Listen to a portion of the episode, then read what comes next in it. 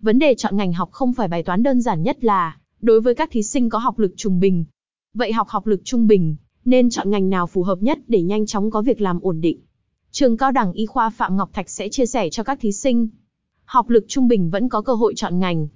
Ngành nào cũng sẽ có những yêu cầu cao, thấp khác nhau tùy trường và yêu cầu đào tạo. Các em học lực trung bình khá cũng có cơ hội, chỉ cần có sự nỗ lực và nghiêm túc trong học tập. Chọn ngành không chỉ dựa trên sở thích, mà còn phải dựa trên năng lực của bản thân biến điểm yếu thành lợi thế, thì các em sẽ có được những thành công nhất định. Theo các chuyên gia hàng đầu trong công tác hướng nghiệp, mỗi người đều sẽ có một điểm mạnh, điểm yếu khác nhau. Muốn lựa chọn được ngành học phù hợp cần đáp ứng 3 tiêu chí. 1. Đam mê, yêu thích. 2. Năng lực, khả năng và thế mạnh của bản thân. 3. Cơ hội nghề nghiệp, nhu cầu của xã hội về ngành học đã chọn. Không phải ai cũng may mắn có được học lực giỏi, xuất sắc, đối với các bạn có học lực trung bình, nếu biết phát huy những điểm mạnh vẫn có được những thành công nhất định. Hãy cân nhắc sở thích của mình là gì, năng lực bản thân để có lựa chọn ngành nghề phù hợp. Học lực trung bình vẫn có cơ hội gian để trau dồi, rèn luyện và cố gắng hơn nữa trong quá trình học tập.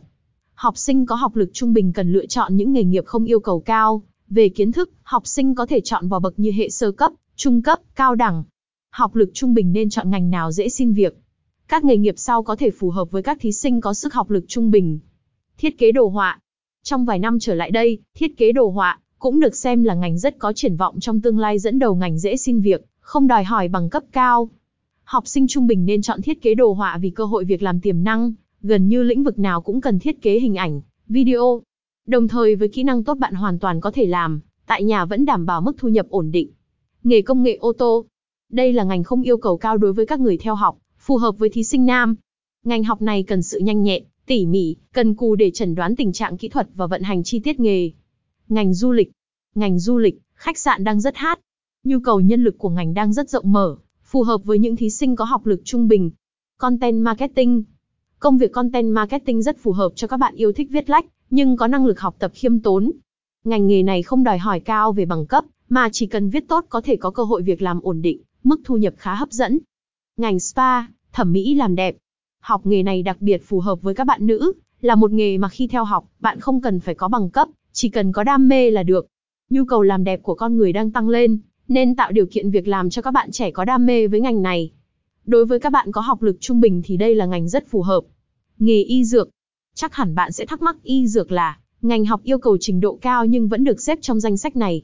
Hiện nay, ngoài hệ đại học có điểm chuẩn đầu vào cao, các thí sinh có học lực trung bình, khá vẫn có thể theo học lĩnh vực này vì điều kiện xét tuyển có phần đơn giản hơn. Tại trường cao đẳng y khoa Phạm Ngọc Thạch, thông báo tuyển sinh y dược yêu cầu tốt nghiệp trung học phổ thông. Đây được xem là cơ hội rất tốt cho các thí sinh có học lực khiêm tốn, nhưng vẫn có ước mơ trong lĩnh vực này. Quản trị kinh doanh. Ngành quản trị kinh doanh là ngành học có nhiều cơ hội việc làm sau khi tốt nghiệp. Ngành học này không yêu cầu cao về trình độ, khi học các em sẽ được tiếp cận với kiến thức của rất nhiều lĩnh vực như tài chính, marketing, bán hàng, nguồn nhân lực, logistics. Học lực trung bình nên chọn ngành nào theo khối? Học lực trung bình nên chọn ngành nào khối D?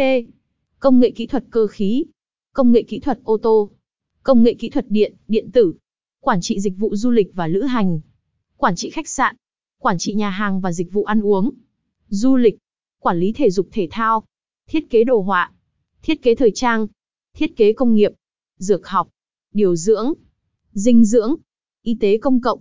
Học lực trung bình nên chọn ngành nào khối C?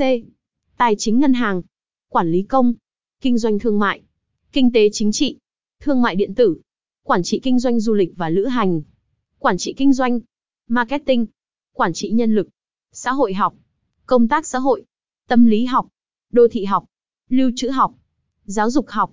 Trên đây là những thông tin mà trường cao đẳng y khoa Phạm Ngọc Thạch tổng hợp cho thí sinh tham khảo để biết học lực trung bình, nên chọn ngành nào ổn định dễ xin việc.